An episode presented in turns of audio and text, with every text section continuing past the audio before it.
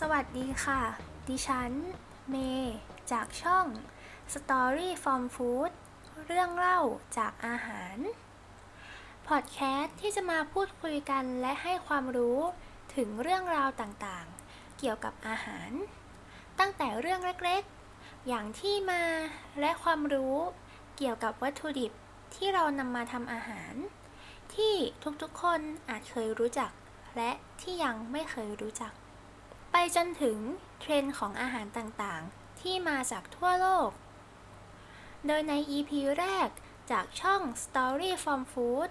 เรื่องเล่าจากอาหาร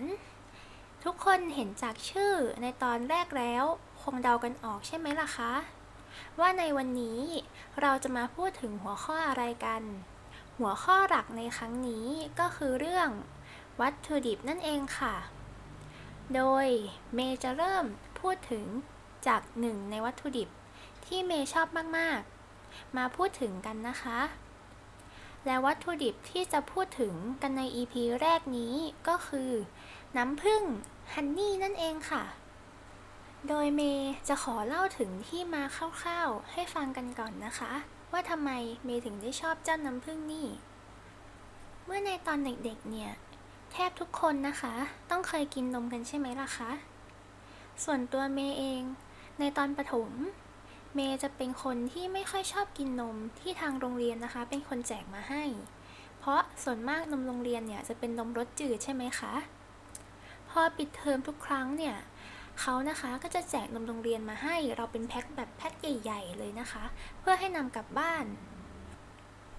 พอคุณแม่ท่านเห็นนะคะ ท่านน่ะก็จะนำนมไปอุ่น แล้วนำน้ำผึ้งเนี่ยมาผสมลงไป แล้วก็จะได้เป็นนมน้ำผึ้งหวานๆ อร่อยๆ กินคู่กันกับขนมปังราดน้ำผึ้งอีกที เป็นของว่างที่ชอบมากๆ ในตอนเด็กเลยล่ะค่ะ จนถึงปัจจุบันนี้ก็ยังชอบอยู่เลยนะคะ แล้วทุกๆ คนรู้ไหมคะ ว่าน้ำผึ้งเนี่ยเกิดขึ้นมาได้ยังไง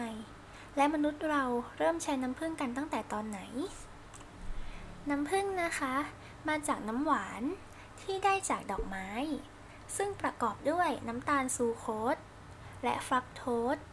เป็นส่วนประกอบหลัก กระบวนการนะคะ จะเริ่มจากผึ้งงาน จะเก็บสะสมน้ำหวานจากดอกไม้ไปไว้ในรังผึ้งและผึ้งจะสร้างและปล่อยเอนไซม์ที่มีชื่อว่า invertase ลงไปในน้ำหวาน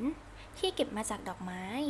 ซึ่งจะทำให้เกิดกระบวนการเปลี่ยนแปลง โครงสร้างทางกายภาพ และโครงสร้างทางเคมีของน้ำหวานจากดอกไม้ เอนไซม์ invertase จะเปลี่ยนน้ำตาลซูโคสซึ่งเป็นไดแซคคาไรด์ให้เป็นน้ำตาลกลูโคสและน้ำตาลฟรักโตสซึ่งเป็นมอโนแซคคาไรด์ค่ะ และส่วนหนึ่งของกลูโคสที่มีอยู่ในน้ำหวานจากดอกไม้ ก็จะเกิดปฏิกิริยาเคมีกับเอนไซม์ glucose oxidase ที่สร้างจากผึ้งโดย glucose oxidase เนี่ย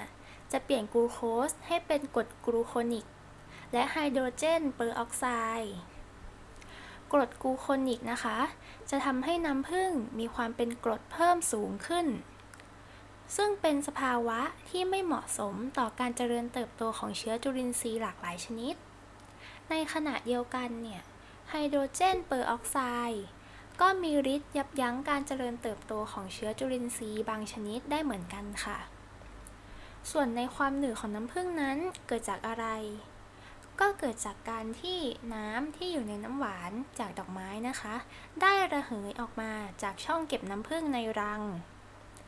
ด้วยการกระพือปีกของผึ้งที่อยู่ภายในรัง จะช่วยทำให้น้ำนะคะ ระเหยออกมาจากน้ำหวาน ได้รวดเร็วยิ่งขึ้น จึงทำให้น้ำผึ้งมีความเข้มข้นมาก ซึ่งสภาวะดังกล่าว จะไม่เหมาะสมต่อการเจริญเติบโตของเชื้อจุลินทรีย์ชนิดต่างๆ จะเห็นได้ว่า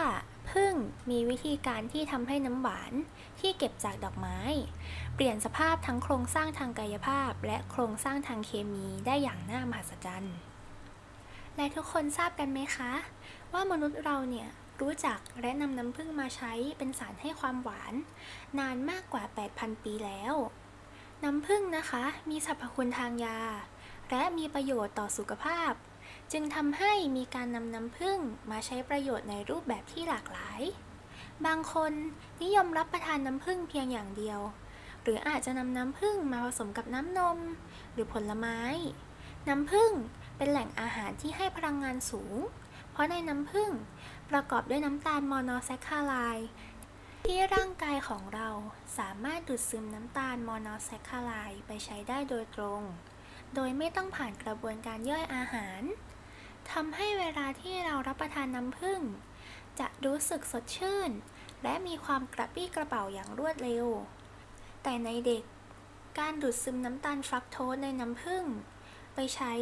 จะทำได้ไม่ดีเหมือนในผู้ใหญ่ ดังนั้นถ้าเด็กดื่มน้ำผึ้งมากเกินกว่าที่ร่างกายเด็กจะสามารถดูดซึมได้นั้น น้ำตาลฟรักโตสในน้ำผึ้งที่เหลือค้างในลำไส้ อาจทำให้เกิดการสะสมของน้ำในลำไส้ และถูกขับออกจากร่างกายในที่สุด และนี่นะคะเป็นอีกเหตุผลที่ทำไมจึงกล่าวว่า น้ำผึ้งมีการออกฤทธิ์ที่คล้ายกับยาระบายอ่อนๆ และนอกจากนี้ในน้ำผึ้ง ยังประกอบไปด้วย วิตามิน B วิตามิน C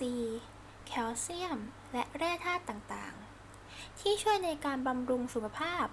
และมีสารที่ช่วยต่อต้านอนุมูลอิสระในร่างกายด้วยนะคะ ในปัจจุบันนี้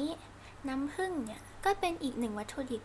ที่ถูกนำมาใช้ประกอบอยู่ในเมนูอาหารต่างๆ มากมาย และยังเป็นวัตถุดิบที่สามารถเข้ากันได้กับทั้งอาหารข้าว และอาหารหวาน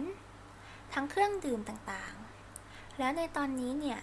ทุกๆคนนะคะ เคยมีเมนูน้ำผึ้งกันในดวงใจไหมคะ ส่วนของเมย์ก็ยังคงเป็นนมน้ำผึ้งและขนมปังราดน้ำผึ้งอยู่เหมือนเดิมค่ะ ในวันนี้นะคะ เมย์ก็ขอขอบคุณข้อมูลที่มีประโยชน์ของน้ำผึ้งจากอินเทอร์เน็ตวิกิพีเดียด้วยค่ะ ในครั้งนี้เป็น EP แรกของเมย์หากพูดข้อมูลอะไรผิดพลาดไป ก็ขออภัยด้วยนะคะ ขอขอบคุณคุณผู้ฟังทุกๆทท่าน และครั้งต่อไป Story from Food เรื่องเล่าจากอาหาร จะนำเรื่องราวจากวัตถุดิบ หรือเมนูอาหารไหนมาเล่าให้ฟัง อย่าลืมติดตามกันนะคะ บ๊ายบายค่ะ